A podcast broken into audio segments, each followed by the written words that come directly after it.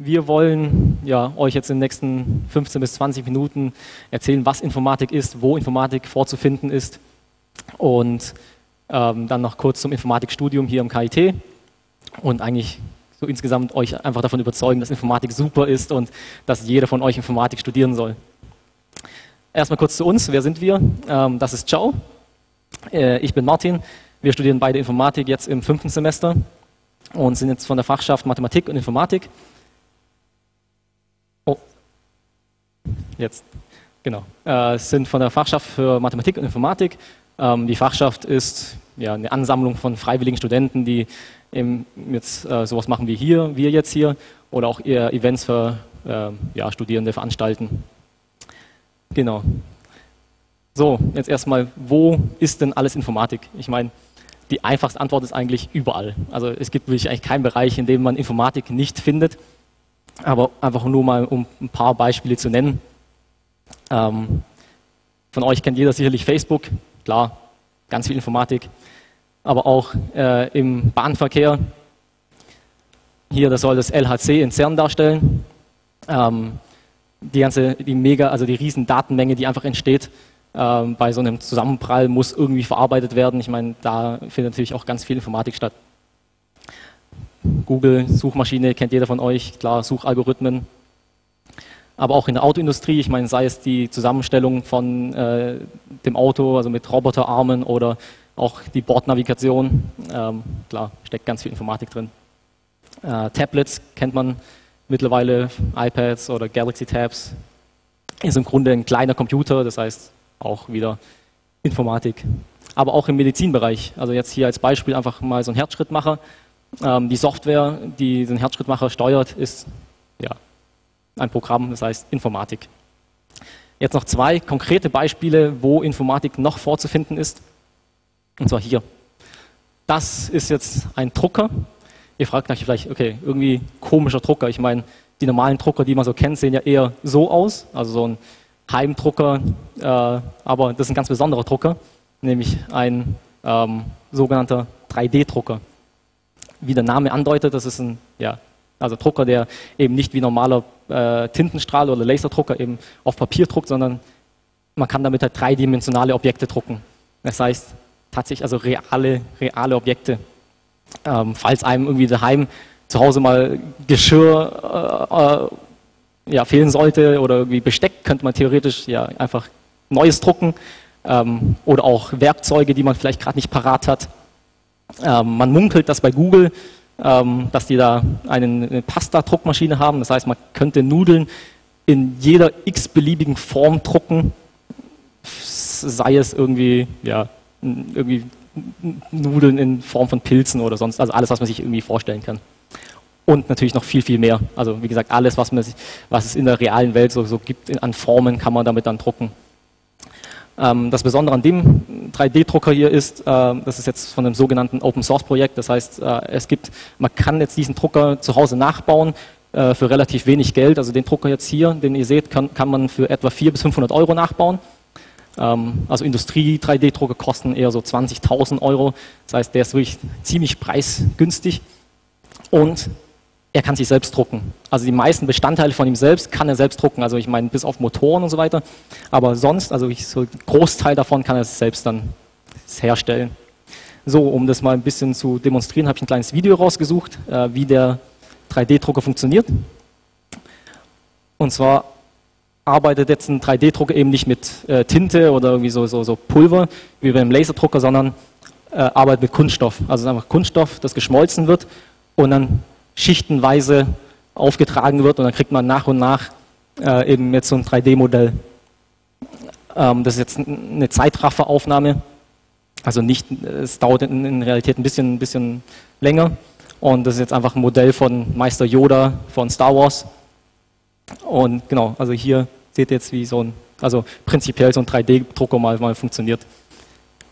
So, ein anderer Bereich, in dem auch äh, ganz viel Informatik drinsteckt, ist die sogenannte Augmented Reality, ähm, zu Deutsch die erweiterte Realität.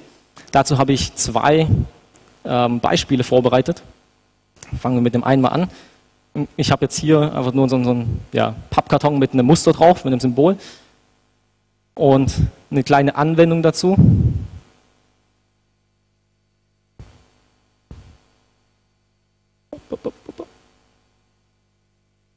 Ähm, die Anwendung startet jetzt meine, meine Webcam und jetzt hoffen wir, dass es funktioniert. Also wenn die Webcam jetzt meine, dass sie dieses Symbol erkennt, lädt es jetzt so ein 3D-Modell rein. Und das kann ich jetzt hin und her bewegen. Genau, das kann man jetzt theoretisch drehen und so weiter und so fort. Das ist jetzt ein relativ einfaches Beispiel von dieser erweiterten Realität, aber man sieht halt, also der lädt jetzt halt eben dieses Modell in die Realität rein und das ist halt so, genau, der Name. Das ist jetzt wie gesagt ein relativ einfaches Beispiel, das geht auch ein bisschen, ähm, ja, ein bisschen eindrucksvoller, hier ein bisschen, also man hat gerade gesehen, also der Eiffelturm wurde halt reingeladen, äh, relativ starr, relativ ja, langweilig. Jetzt hoffen wir, dass der das. Hm, hm, hm. Okay. Ah ja, hier. Genau. Ähm, das ist jetzt eine Anwendung, die ich äh, gefunden habe im Internet. Ähm, Im Grunde das gleiche Prinzip. Wieder äh, nochmal so ein Karton mit einem Muster. Jetzt halt anderes Muster.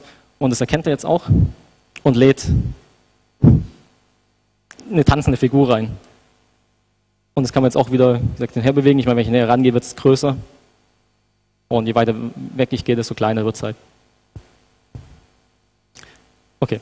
Ich meine, das sind jetzt alles irgendwie Spielereien. Es, ähm,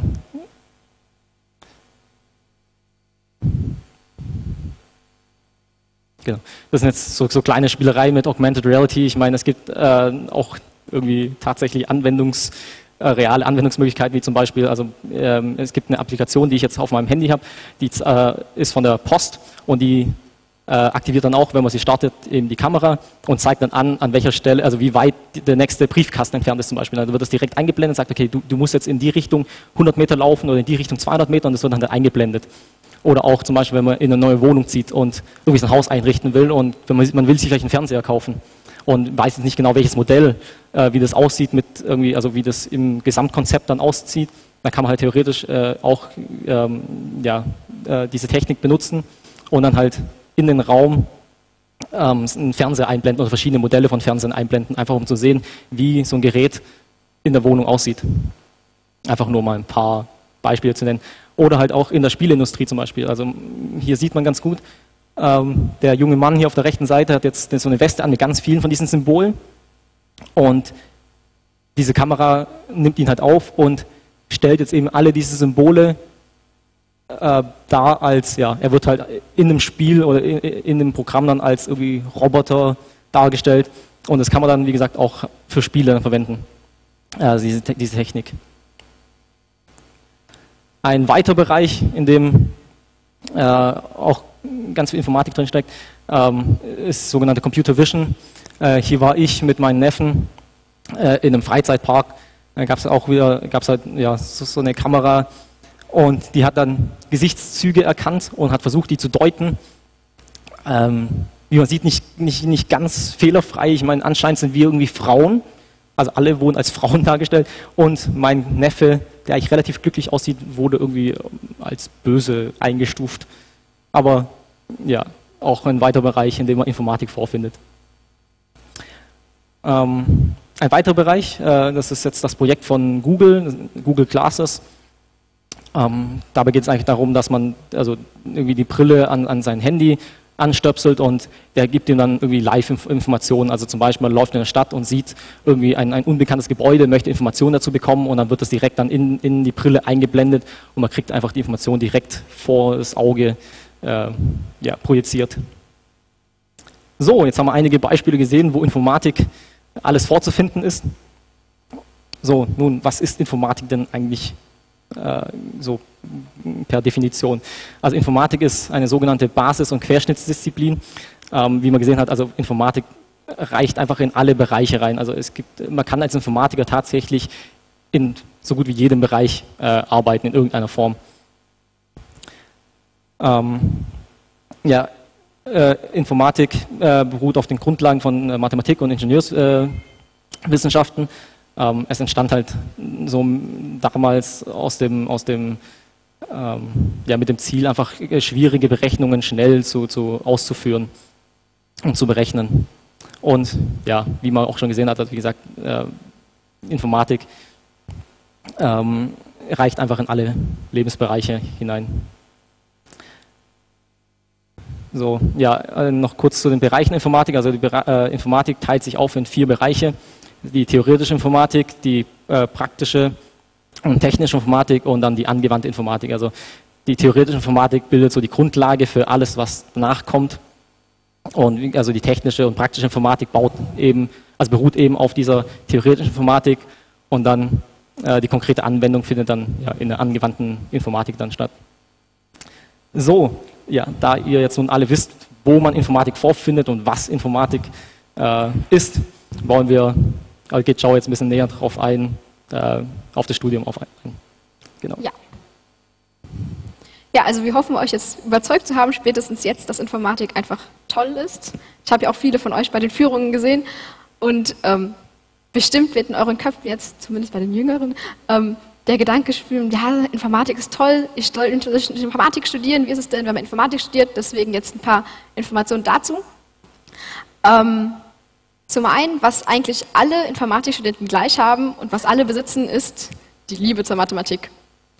Ähm, das natürlich stimmt nicht ganz, aber es ist einfach so, dass Informatik natürlich aus einem großen Teil aus Mathematik besteht, aus den Mathe, auf den Mathematisch, mathematischen Grundlagen aufbaut und ähm, man einfach, wenn man nicht die Liebe vielleicht zur Mathematik hat, zumindest vielleicht ein gutes Händchen damit haben sollte, es jetzt allerdings nicht so viele kommen zu uns und meinen, ja, ich hatte kein Mathe-LK in der Schule oder hatte nur ein Mathe-GK und meine Noten waren jetzt auch nicht so. Das ist eigentlich kein Ausschlusskriterium. Also zum einen ist das Mathe, das man in der Schule macht und was man später braucht oder auch in der Informatik vor allem braucht, nicht das Gleiche. Und wir kennen auch einige, wir haben viele Freunde, die hatten nur ein, also nur ein Mathe-GK und das funktioniert alles trotzdem sehr gut. Ähm, ja. Allerdings, das sollte man beachten, Informatik hat viel mit Mathematik zu tun. Wenn Mathematik quasi so das ist, was alle Informatikstudenten gleich haben, kann man die restlichen Studenten so grob in zwei Informatiktypen aufteilen. Das sind einmal die Menschen, die natürlich schon immer gerne mit Computern gearbeitet haben, fasziniert sind von Computern, vielleicht auch schon mal programmiert haben, da viel Ahnung haben oder sich für Handys, Geräte oder auch Roboter interessieren. Und dann auf der anderen Seite gibt es Menschen, die haben vielleicht eher weniger mit Computern zu tun, aber knobeln unglaublich gerne, lösen komische Sudokus oder haben einfach unglaublich Spaß an Rubik Cubes. Und egal zu welchen Typen ihr euch jetzt vielleicht eher zählt, kann ich jetzt sagen, in jedem Fall keine Panik, denn ich habe zwei tolle Weisheiten für euch. Ähm, ihr könnt euch selbst überlegen, wie berechtigt ich darf, also dafür bin, von Studienweisheiten zu reden. Immerhin habe ich noch nicht selbst erfolgreich mein Studium abgeschlossen. Aber für die Menschen, die vielleicht eher so in die Knobelecke gehören, ähm, kann ich sagen, Programmieren wird hier an der Uni eigentlich jedem von Grund auf nochmal beigebracht, ohne irgendwelche Vorkenntnisse, Voraussetzungen. Also ich selbst habe vor dem Studium eigentlich so gut wie, also eigentlich hatte ich keine Ahnung von Programmieren und ich habe auch meine Programmierenprüfung erfolgreich abgeschlossen und kann es jetzt auch einigermaßen gut. Und auf der anderen Seite, wenn ihr eher zu den praktischeren Menschen gehört, die Mathe und Theorie ist natürlich nicht leicht und es ist schwer, man muss da schon viel Arbeit reinstecken, aber es ist alles machbar. Wer sich anstrengt, der kriegt das hin und davor sollte man auch keine Angst haben, falls das irgendwie so der Grund ist, weshalb man am Informatikstudium zweifelt. So, wenn Mathe so quasi die Grundlage ist und was alle wir natürlich sehr gern haben und lieben, ähm, gibt es noch einen zweiten Aspekt des Informatikstudiums, welcher mir einfach sehr gut gefällt und das ist die Logik.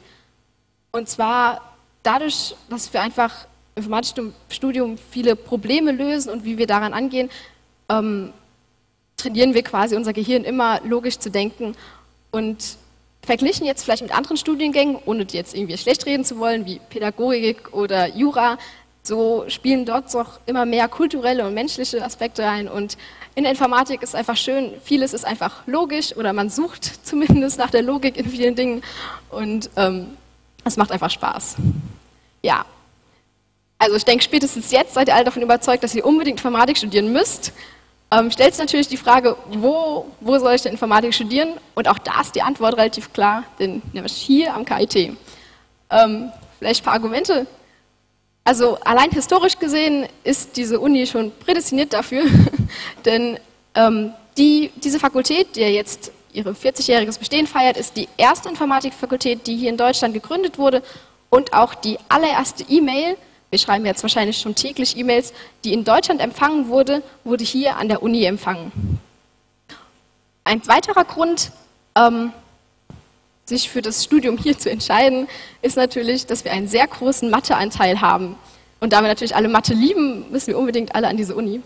Ähm, nee, also es, ist, es wird oft gesagt, dass das Studium hier einen sehr hohen Matheanteil hat und vor allem auch verglichen zu anderen Unis mehr Mathe fordert. Ich kann das jetzt ehrlich gesagt nicht sehr gut beurteilen, weil ich natürlich nur hier studiert habe.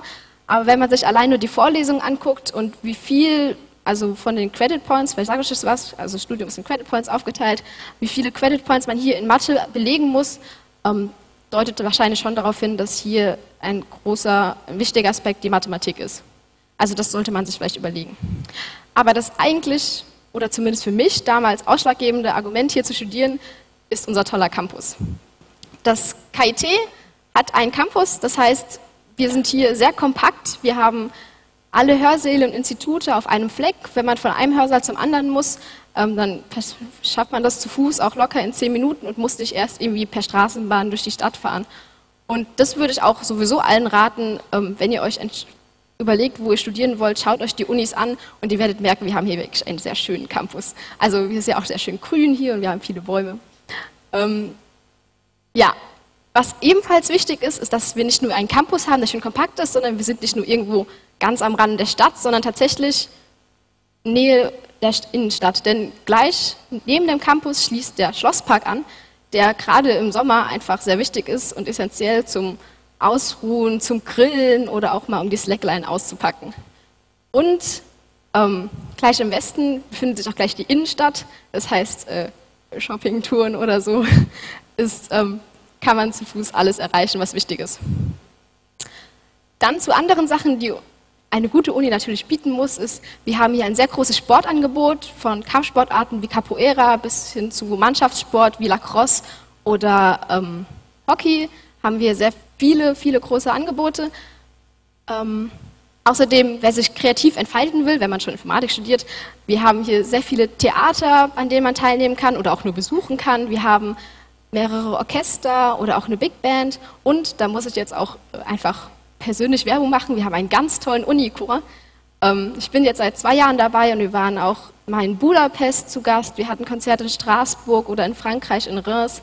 Also auch außerhalb der, der Vorlesungen hat die Uni einfach sehr viel zu bieten. Ähm, ja. Nebenbei kann man noch viele Sprachen hier lernen. Das geht von Chinesisch bis über Russisch. Wir bieten auch ähm, Latein an, um die alten Römer ein bisschen besser zu verstehen. Und ähm, ja, Karlsruhe ist ja auch glücklicherweise eine nicht allzu kleine Stadt, das heißt, hier passiert auch einiges. Wir haben zum Beispiel öfter Gastdozenten hier. Vor einiger Zeit war Heiner Geißler hier und hat der ehemalige Bundesminister und hat einen sehr motivierenden Vortrag gehalten. Ähm, jedes Jahr im Sommer ähm, gibt es hier in Karlsruhe das Fest. Vielleicht habt ihr davon vielleicht schon mal gehört. Das ist ein riesiges Open-Air-Festival, ähm, das ein Wochenende lang geht. Oder auch, was natürlich nicht fehlen darf, sind Studentenpartys. Das ist jetzt zum Beispiel direkt äh, auf der Wiese, wenn Sie aus dem Automax rausgehen, ähm, unser Sommerfest, das wir jährlich veranstalten. Ja, und was auch noch sehr, sehr wichtig ist, ist das Fahrrad. Denn Karlsruhe ist eine sehr flache Stadt. Wir haben kaum Hügel oder Berge und schöne, breite, große Fahrradstraßen, was gerade als Student einfach optimal ist. Ähm, ein Fahrrad ist günstig, ein Fahrrad ist schnell und Karlsruhe ist auch nicht zu groß, sodass man eigentlich alles mit dem Fahrrad erreichen kann. Ja, das war es eigentlich zu uns. Letztlich endlich noch zu sagen, studieren macht Spaß, studiert unbedingt, ob es jetzt Informatik, Informationswirtschaft, was wir gleich hören werden, oder vielleicht was völlig anderes ist, ist eigentlich egal. Studiert was, von dem ihr wisst, das wird mich die nächsten fünf Jahre begeistern und ähm, auf jeden Fall interessieren und dann sollte eigentlich nichts schiefgehen im Studium.